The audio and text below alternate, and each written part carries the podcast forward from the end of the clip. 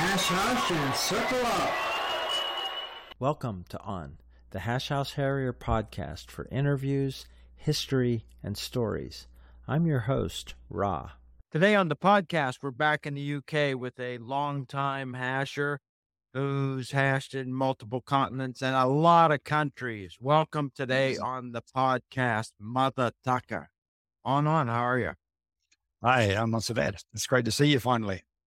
Let's introduce you with your hashing origin story. When, where, and how did you get to your first hash?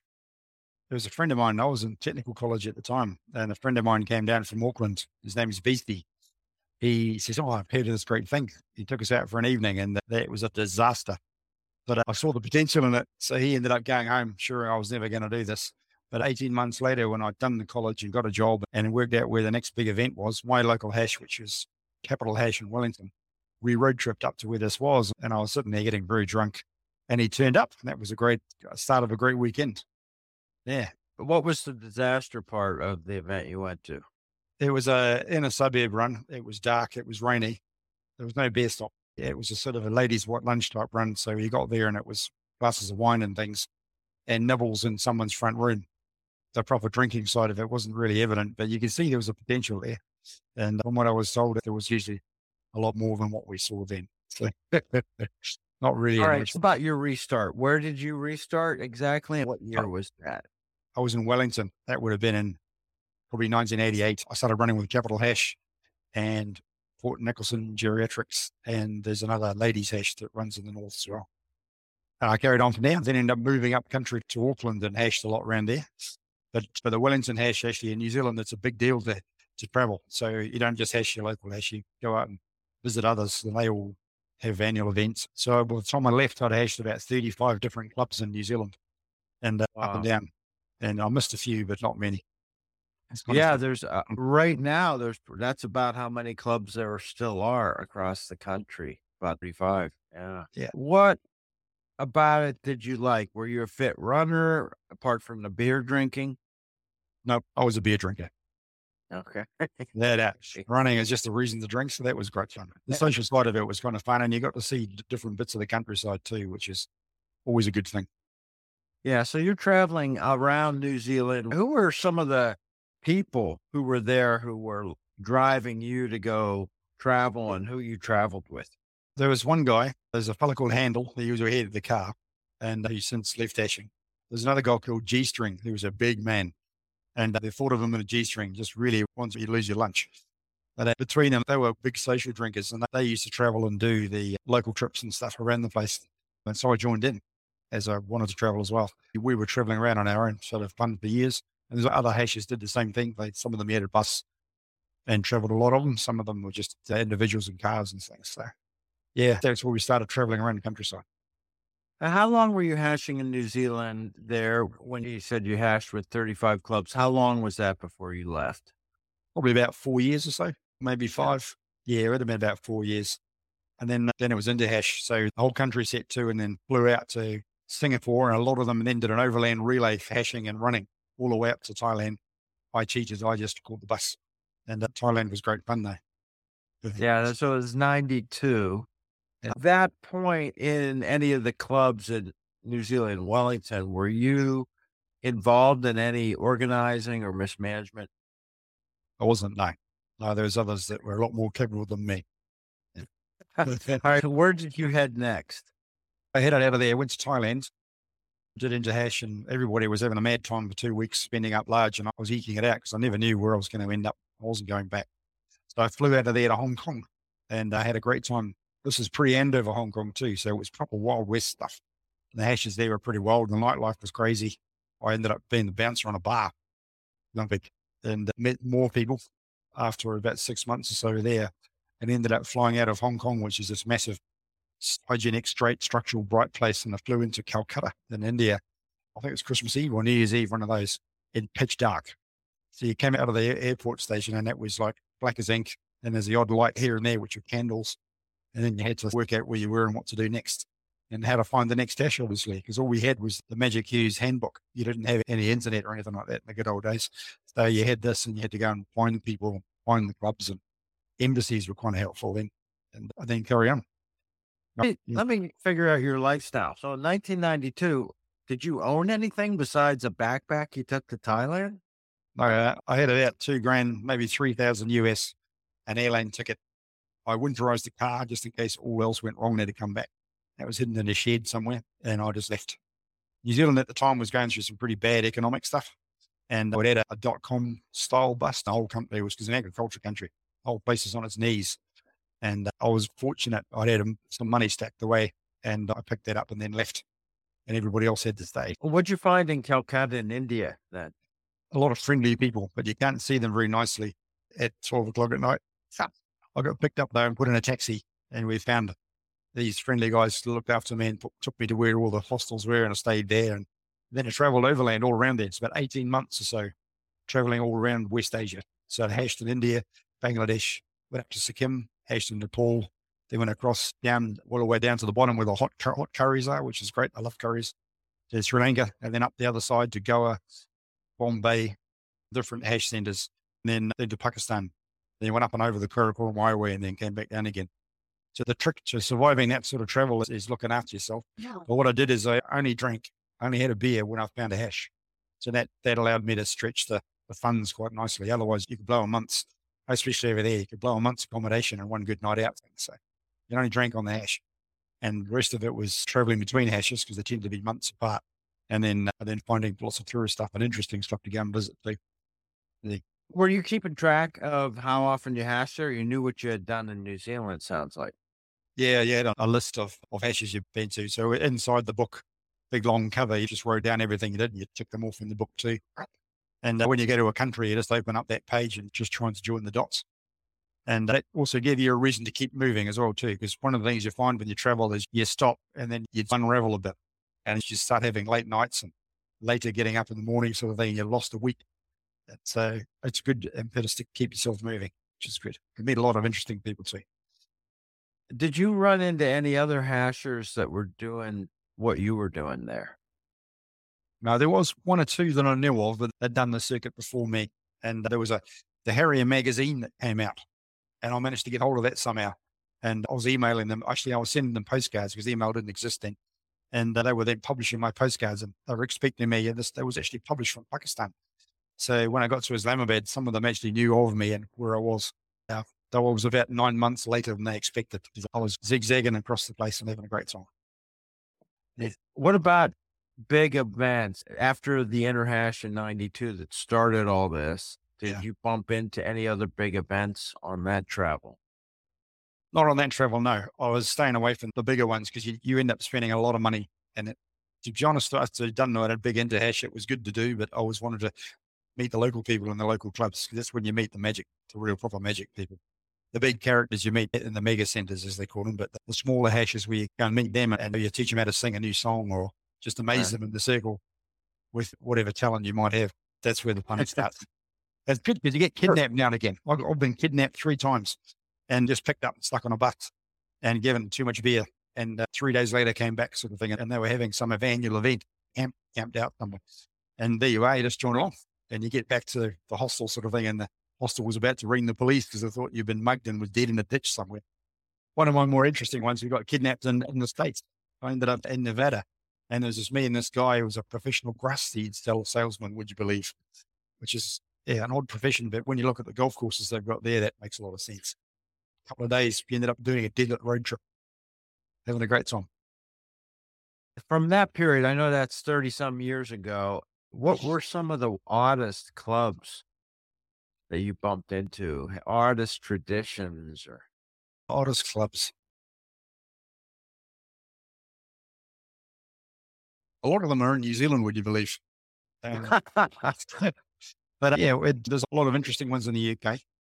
One of my favorite ones, which is a pub crawl hash in London, which is the called the currently unnamed North Thames hash, which I used to run with when I was living down there. That's great. And all it is, someone would put together a theme for a pub crawl and then take you around downtown London or like inner city London and that sort of thing. The best one we did was set by a bloke called Robocop, who's still around, I think. And uh, he's a member of the police. He got hold of the original Jack the Ripper files and, and looked where all these original locations of these deeds were. And we did a run and every one of them was a beer stop. And someone would step forward and describe the scene and set the scene, as it were. And that was a heck of a weekend that was. We ended up at someone's place afterwards and big barbecue and all that sort of stuff. It was a lot of fun. Yeah, that's still going on. He, I don't know that he makes them all the Friday the 13th hashes. Ah, okay. What was then the timeline after you transitioned out of just traveling? I ended up in the UK in, that would have been 95. I finally made it late 94, early 95, and then stopped. And I stopped in Israel for a good while and was working there to, to feed them a nest a bit because I had nothing to go to. The UK, of course, is famously expensive. It's almost as bad as Norway sometimes. So I stayed there for a while and hashed in Israel and ended up going back into the area and picking up other countries. Then in, into the UK and then stopped and started looking for work. So I ended up basically in London doing some work and went back to school and did things where I was hashing all the local hashes I could find, weekend trips away, some of the bigger events and then the Nash hash events and stuff. And uh, from there, they moved out to Cambridge in 97, 98. And I've been here since 2001. Wow. Okay. That's a long permanent set now. Let me ask you about the Near East there. Were you on a kibbutz or just regular job in Israel? Israel was one of the countries you could go to as a backpacker and just get a job washing dishes. So I got a job washing dishes and doing stuff like that in the evenings. And during the day, I was an electrical laborer. So I was out anchoring walls and stuff. But the guy who employed me was a really skinny looking guy. And when he took his shirt off, you could see all these massive scars on his back. Probably got it during the military. Looked like bomb blast damage or something. And he looked at me and I'd come through from 18 months in the Far East and I was pretty thin too. So I had giardia, dysentery and all the other stuff. Wasn't eating really well. So I looked like a, a broomstick. So he saw a kindred spirit in me. And I was quite surprised that six months later I'd filled out. when I could lift. That's a good place to eat. Yeah. Yeah. All you I did that. sandwiches. yeah. Uh, no, that's right. Too. What was the hashing scene there? That was mid 90s. I know there Yeah. was a hash in Tel Aviv, That's right. There was a Tel Aviv. Holy Land hash, because I was in Cairo during that whole decade. We did things back and forth across the border. Anybody, any of the big characters were there? I Cit- Citra Michael was there for a while. Uh, I re- recognize the name. I remember a Yank there who used to, he was a diplomatic corps guy, but he used to fly F 16s or something. And he came out of there and was working for the government still and part of the embassy setup. But what struck me there was the Japanese embassy. There was uh, like about a third of the pack were all these really fit looking Japanese guys who were their security detail. And that was the one place they could go out and feel, I don't know, not threatened or just so where they could really let their hair down. So there was all these guys talking away in Japanese and singing their heads off. Very fit men. You wouldn't want to mess with them. And the on afterwards was lots of fun too. But that would have been the Holy Land hash. I believe now there's a Templar hash as well in, in Tel Aviv Yeah. itself. And I managed to hash with them once because I was working and flat out all the time. And actually finding where the hash was and was quite a trick. I had to ring up somebody in the American embassy. They gave me a call sign because they wouldn't give out names and stuff on the phone. And I had to call back at a certain time of day and give this call sign.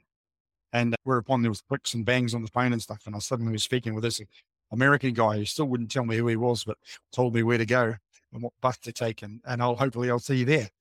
And sure enough, there he was. Yeah, it's just Neat. kind of cloak and dagger.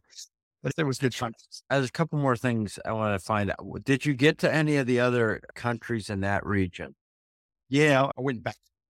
I went to Lebanon, Syria, Jordan, and I think that's it for there. I recently went to Armenia and Georgia. And of course, there's Bahrain. I bounced through originally, I bounced through Bahrain, but I haven't been through any of the UAE sort of states. I've ne- I- it's got on my list to do. Or Oman is another one I'd like to go to. When was the next time you were back in New Zealand? I left New Zealand. I went there, I think it was in 2006 to see my sister married. I had a week planned and it lasted two days. And I saw her married, hired a suit, gave the suit back, gave a speech, and then got on a plane and left. Then ended up in Singapore and I hashed, I think it's four times in five days. Singapore had a fantastic time. And then left from there, went back to the UK. Yeah, I live. What's your country count? I know we you use the tracker on Half Mind. How many countries or clubs or hashes, trails have you think it's all? What's your numbers? So I've got 84 different countries. Amongst the Puritans, it depends how you count a country. A country, in my mind, has to have a passport, has to have its own stamps, its own money, and usually its own government. Though this, some of the territories blend into that. And you have to run with a local hash. So I've hashed in Romania and I've hashed in Ukraine, but I didn't hash with a local hash, so they don't count. It depends on how you want to do that. So yeah, about 84 is about right. And uh, that's a lot of traveling. I try and travel back from my work every year and go through South America and go, oh, this year I went to the Caribbean and I hashed in Paraguay as well. I met up with Van Kock and his good lady, Double Dutch Mountain. So that, that was good fun. I need to talk to her. I interviewed him. She was, uh, he had enough to say to fill a hole. Chat oh, yeah. time, but I need to interview her about that catch up yeah. on what's going on since they've moved there too. Yeah. What about your role at Cambridge Hash? Have you gotten involved there? Yeah. Because of my job, I'm only there half the year. So I'm basically the assistant beer master or the apprentice beer master, depending on who you ask. That's I've been in that job now for about eight years as the apprentice beer master. So I'm getting pretty good at it. And it's a life skill, I tell you. It's great to take that into civilian life sometimes. What's that one involved? How's the beer work at Cambridge? It's over here. We have a thing called real ale, which you would recognize it in the States. It's not lager, fizz pop or anything. It's quite good, decent brown beer and gold beers and all that sort of thing. So you have to pick a pub that serves this sort of stuff. And if you're having beer festivals, you're visiting beer festivals, having events away from a pub, then the beer's going to be pretty good. So you've got to lug this stuff across fields and through bogs and stuff and get pumped there and tank it there and make an event of it. It's quite an important role. One of the most important, I feel, within the hash, making sure the beer is good. Who fills in while you're not there? Who's the alternate? Who's the non-apprentice Well, there's a guy there called Beer Stock, oddly enough. He's a old fella, but he, he still runs marathons. He's got an amazing fit old fella. The main guy is called Ben Ghazi, who started hashing in Egypt all those years ago and actually in Libya, I think it was. That's where he got his name from. And he's a resident beer master, a stroke traveler. And uh, he's, you know, always a steady hand on the tiller where I'm all over the place pouring beer everywhere. Have you been to any more interhashes since the uh, 92? No, I've only done that one. I've done a few Pan African hashes, which tend to be a lot more interesting and smaller. And Africa, especially on the West Coast, is a an odd place with all sorts of weird, wonderful little countries and quite welcoming and just quite an eye opener sometimes. I found myself going to those a lot. So you had the Harrier magazine Magic's Directory that was done by the mid 90s, I think his last issue. Was there a gap with no internet, and no Magic Directory there for you? Yeah, I just kept using the Magic Directory. so at least you knew there was something there, even though it might have died. So you ring all the old numbers and you get into the like local social clubs and try and find who knows what. Or if you go to a country that's got a, a permanent big centre like London, say there's guys there that know the history and who's still running and who aren't you can find them and chat to them and put together a road trip and off you go. My favorite ones recently have been I've got a Harley Davidson, so I, I bagged this thing up and you can go down into the West Country down in the UK. And I was down there for seven days and managed to catch six hashes. There's another trip down there due with hashes that I haven't run. Yeah. Wow. Do you have an idea how many trails you've been on? I couldn't say. I don't know. I don't know. But I know some people do. A couple do, thousand? Yeah, maybe so. Yeah. There are those that count those. I, I've never really, never counted them. I'm more like count clubs. It's more of a training.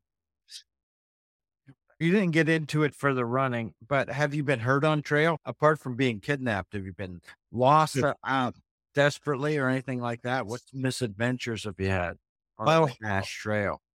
My favorite one is I was running in Malaysia, and Malaysia's a lot of palm oil plantations. So they've taken all the local stuff down, planted up these things.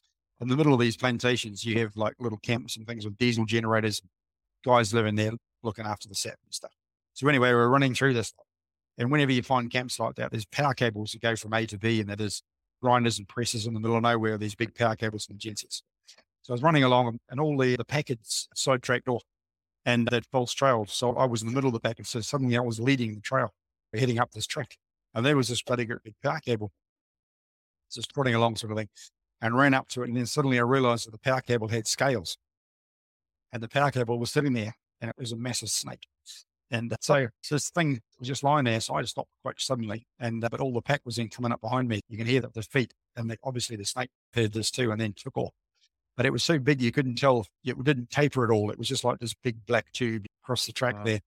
And then it took off into the bush and that was it. So I, for the rest of the trail, I stayed right in the middle of the pack, away from those big brighty things. Yeah, come across that yeah. now. Especially during that first hashing journey you did all over the place and probably later. You show up, you turn up, you'll sing a song. You ever run circles? Running circle, no. Like, you know, no. Okay. What's your go-to songs if somebody says sing us a song? There's a few Cambridge hash songs, which are basically derivative of rugby songs. There's the nipple song, and there's the scrotum song, which I'm not going to sing for you, but you might find yeah, that. this is yeah, this is an 18 and over uh, listed podcast. Those that I've have, I've hashed with the, over the last couple of years, I've, I've benefited from this, the renditions of those songs. So that'd be fun. But yeah, that's you have to choose your audience carefully when you come out with that. But it's always good for shocking people in foreign countries because you know you're going to leave sometimes quite quickly. Yeah. You're traveling six months a year and now it's mostly to South America. I, I work in the Antarctic, so I actually work there. I go down with a job and they get drift, dropped off in the middle of nowhere. In recent time, we had the first hash of uh, South Georgia, with a whaling station, an old whaling station there, plus the government building set up there. So I set a trail from there. So we had some people turn up on a cruise ship, and I set the trail through the whaling station, which is just an extended walk. To be honest, there's not a lot of flat ground, and had a beer stop and a few views, then back on the ship for a few more beers. That was kind of fun. So I do that for four, four or five months, say, and then I come out. Then the option is to fly straight home, or you can take the option to take gash and fly sideways to Santiago or maybe Buenos Aires, and then work your way up through the country. So over the years, I've picked off the country every year and toured the country and seeing what I could of it in the time and money that I had. And then you would bounce through there and, and back to the UK and fly the deck again for the next six months while getting being normal domestic life sort of stuff, getting the barbecue going and that sort of stuff. Running Yeah. my local hash. On reflecting, it's pretty clear that you picked up with the intention, probably never going back. But eh, what do people think who knew you back then? Was it a predictable lifestyle for you, Yeah. or what They, they knew I wasn't going back, that's for sure, because there wasn't really anything in New Zealand. A lot of them were trapped. You know, it's only just now coming out of whatever hardships they were found themselves in. But I send them all postcards. So I've got a short, like a list of between 10 and 16 people I send postcards to from every country, usually describing what I did on the hash and what I found there. And it's all these people with young kids and stuff, or sometimes older kids now, and they've got the big map. Where is the mad uncle now? And there's the postcard. You just try and spread the love as much as you can. Nice. Who were some of the hashers who might have the whole collection of everything you've written? Yeah, there's at least 10 of them back in New Zealand that will have the whole collection. I'm told that's quite a few. Maybe I wonder if we could urge them to take a photo of each of them and publish the whole lot. I'll put it on a website if we can track them down. You think somebody might do that? I'll ask him next time I send a postcard, see what happened. Yeah. Yeah, because all they've got to do is take a photo um, uh, and we can blow it up so it's m- Yeah. mostly readable. That'd be a pretty cool collection to have. What have you seen over the years from the late 80s? Yeah. Apart from just there's going to be a diversity because you're in so many different places. Has the hash changed, do you think? Yeah. The hash is getting older, that's for sure. And I'm starting to discover hashes now which don't run. All they do is walk. So there's a lot of the South American hashes are like that. But a lot of them run during the day because it's the cooler time and it's the men are at work and it's the ladies and the wives that run. So then it's a sort of a knitting circle. Ah, And they sit around, they drink gin, they sing a bit, and it's just a whole different vibe. But every now and again, though, you come across some of the older school ones, like the younger military guys, say, who do run like scalded hares. You've got to try and keep up with them. Uh, yeah, that hash has changed a bit. It's because of the, I think originally in the 70s and 80s, it was a good alternative rebellious thing to do, which is below the table. But these days, everybody's out kite surfing and diving and doing all the wild stuff that they YouTube themselves doing, it's lost that younger input of people. Um, probably is what I'm thinking. But yeah, a lot of the older guys are still running. We've got a guy in our hash Klinger who's he's 80 and he still trots along and he's still at the beer stop. Still gets just as drunk as everybody else. So I'm hope for me yet. Is there anything that you just tolerate or any hashing's good for you or you turn up and you've got all this range of hashing from knitting circle, drinking circle to fast trail, walking only. Does Yeah. anything disappoint you or you just "Ah, the hash or I've been on one or two hashes where there's no alcohol. And uh, there's a couple of them I've run with. Actually, one of them not far away from here, where you turn up, you're not allowed to slang, curse, swear, or anything like that. It's all very uptight parents with baby buggies and things. They might have a chat later on. There's no hash names. And they drink lemonade. And then they get in the cars and go home. And it's one of these things where, okay, I'll tick that one off as a hash because they call it a hash, but in my mind, that isn't. And I'll probably never run with them again. Ta da. go back there? Yeah. Do you have a club count then? Clubs, yeah. 293, I think. I'm not quite sure. Something up like that. It's on the website. That count is accurate. Yeah. Oh, wow. Yeah. 300 will happen someday. It will. That'll be a, that'll be a big day. Yeah. And let's see predictions. 50 years from now, when we're all gone, is hashing going to more technology, artificial intelligence hashing? Who knows? Mapping. What do you think hashing is going to go and be recognizable? It's surely recognizable for what you found in the 80s still Yeah. today. Yeah. But That's, what do you think? Um, I think it'll change. Yeah, there's a lot more people now. I think using the, the technology, like you say, to to map a run and then follow it on their watches. And uh, there's some of them, especially the older guys, were worried about blood pressure and all that sort of stuff. And uh, but I've seen it where they've set out. Essentially, it was a pub crawl to watch, and we set out. We ran through fields, and it was all legal ways and that sort of thing. But it strung together all these places you could stop and have a beer stop. So that was quite an interesting way of doing a trail. I've seen ones. I've actually set it here just for fun, where we ran in Turkmenistan and uh, Turkmenistan being the place it is, it was we were the first tour at Turkmenistan I'd ever seen that were civilians, not to do with the oil ever. So they were the embassy people, their own embassy people, were absolutely terrified of us. What we are going to do, we we're going to get arrested. And one of the things you can't do there is any sort of graffiti at all. So it's not like North Korea where you've got got the Kims up everywhere, but they're very proud of their public space. So you couldn't mark the trail. So we did a did a picture book trail. So we had a sheet of papers with all these photographs in sequence, and you had to find the best photograph by running around and looking, and then stand where that photograph was taken, which is usually pretty obvious next to a power pole or something, and then find the next photograph. And I've seen that done here with people with watches and and the handheld devices. So they're running along. There's no physical trail, but you could find it, and it was in a different version of orienteering, which is a lot of fun. But that's Yeah. not so good for the people trying to follow you though, because they as soon as you're out of sight, you're gone. There's no trail to follow. But Yeah. What happened during COVID with your hashing? So we looked at that, and a lot of us, you know, we stayed in for a first month. And then after that, it was like, okay, we have to get out, we have to get run. In the UK, they were waking up to the fact that actually being outside for any period of time was good for your mental health, let alone your physical side of it. Mental health has turned into a big thing. What they did is say, okay, whoever sets the run goes to the venue, sets it. And you've got between, I think it was nine o'clock and like one o'clock to actually run it. So you turn up and you're only allowed to socialize in small groups. So you set up and you'd wait till that small group was the right number, then you'd run with them. And there were small groups of people then running, and there'd be a, like a, circle, but you were miles away from each other in a big car park, so you could sing and stuff and talk to each other, but you weren't actually breaking any rules. And we set it in jungle rules, which is one blob and you're on. It makes it easier to follow if you do in a small pack. So it worked quite well. Yeah, I imagine some people did it by themselves too. Uh, there are those that did, but they, again, it was still the same trail. And they could then Facebook or whatever it was, I think it was Zoom afterwards, and have a Zoom circle. And uh, so some of them are sitting on their couch, but then having a beer, and others were still out there having a Zoom circle under a tree. And uh, you chatted, and it was a good social thing. And as it then relaxed, the pack then came back. Some people were still nervous, but they eventually they're all back. Are there any other hash characters that you especially like to bump into, or uh, Yeah, that that aren't in your Cambridge hash that you see? yeah. There's the world famous Lickham, which I haven't seen in a while now. That he's a Euro traveler extraordinaire. Really good meeting up with him. There's my best mate over in the States now is Daffodillo, who lives in Virginia. He flew across just recently to the Dominican Republic and met up with me there.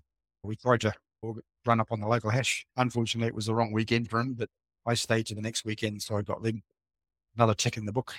So it was good to see him and just drink lots of beer. Talk shit as you do when you're a drunken bloke. Yeah, Lincoln, Lincoln won't do it because it's, it's CIA. Yeah, that's Lickham. Lickham has all sorts of things like that. He's a great guy, lots of traveling, and uh, it's always fun having a beer with him.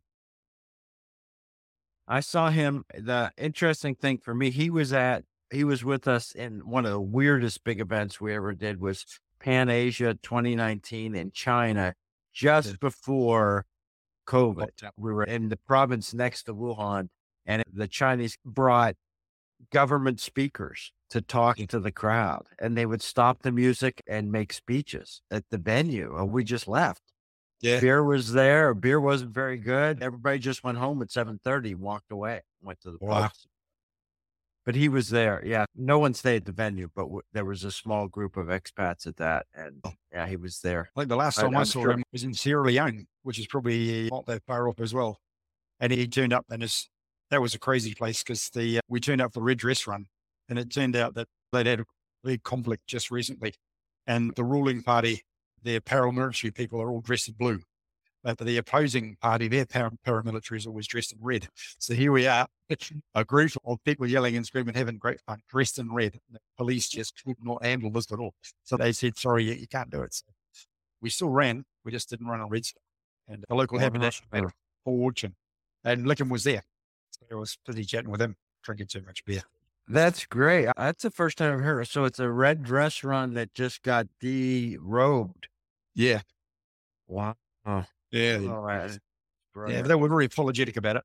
And eventually, the mayor of Freetown came out. This American, she's a, a African but American educated, was brought back to run the place, and she was very apologetic about it. But she came around and shook everybody's hand. It was very personable, and uh, it was just a local thing. We just had to swerve around, no problem at all.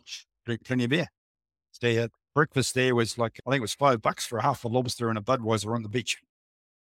It was hell, hell, I tell you. Apart from the beer that is around there in the UK and the Cambridge scene, what mm. about beers around the world? Are there any that you liked or would be great to see again?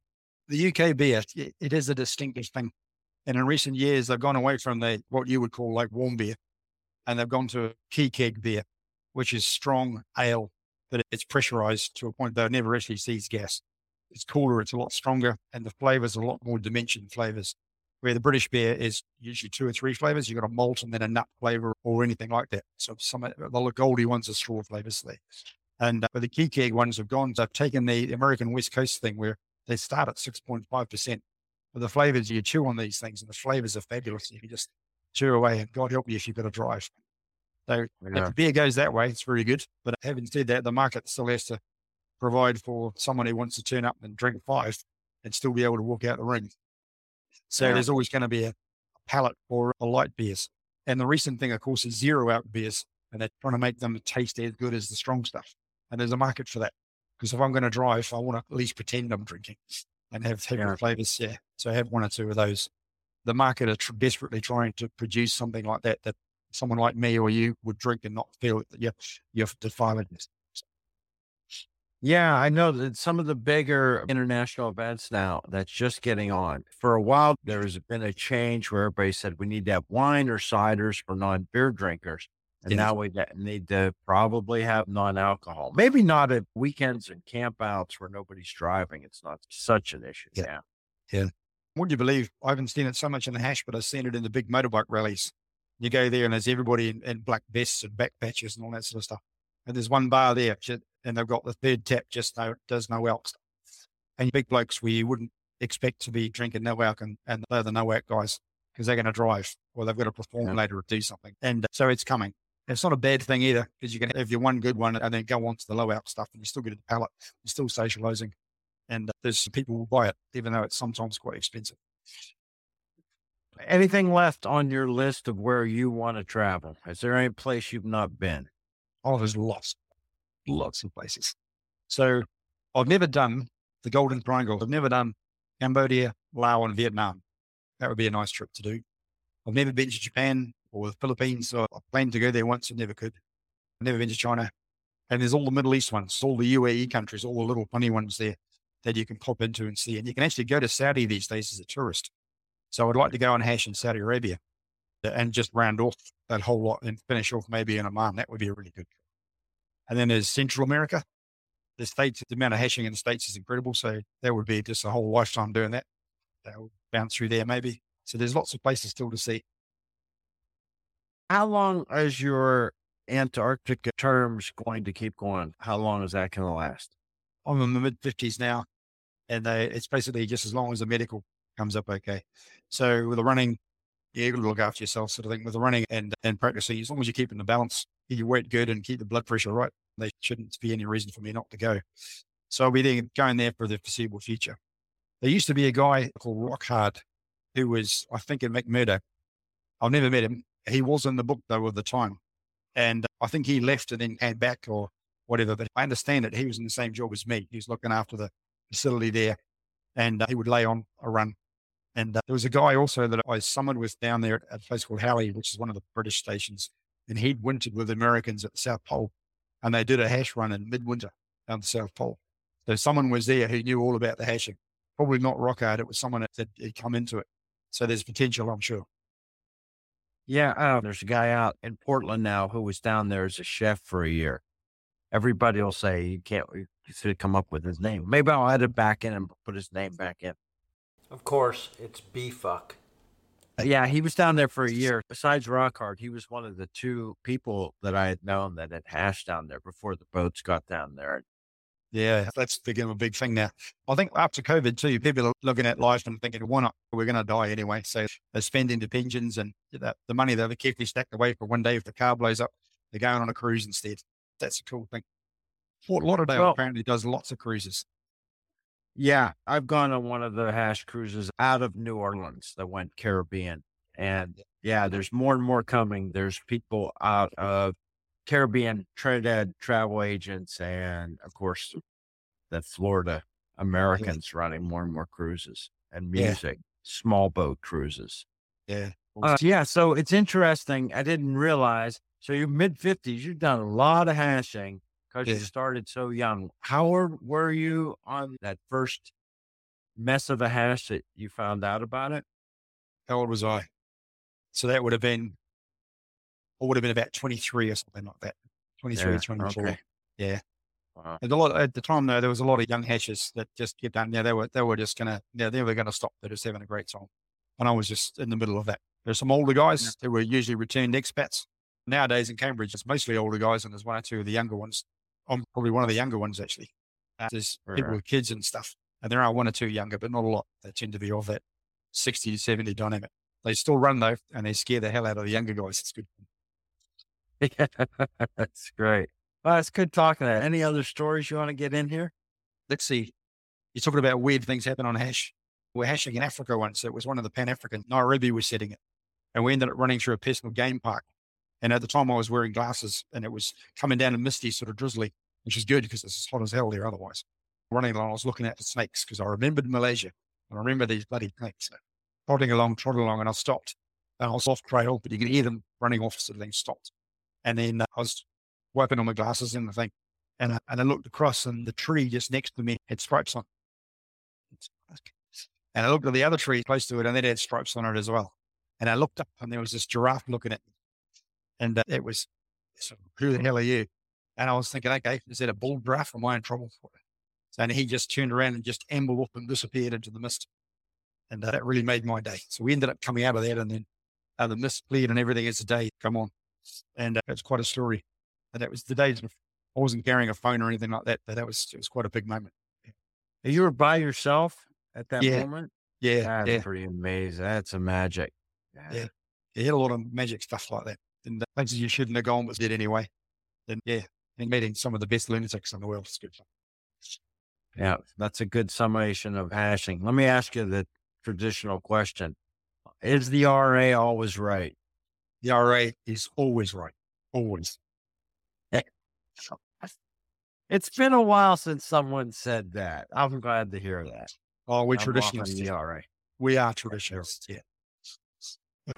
To close the circle, here's the hash anthem sung by Mother Hash. Swing low, sweet child.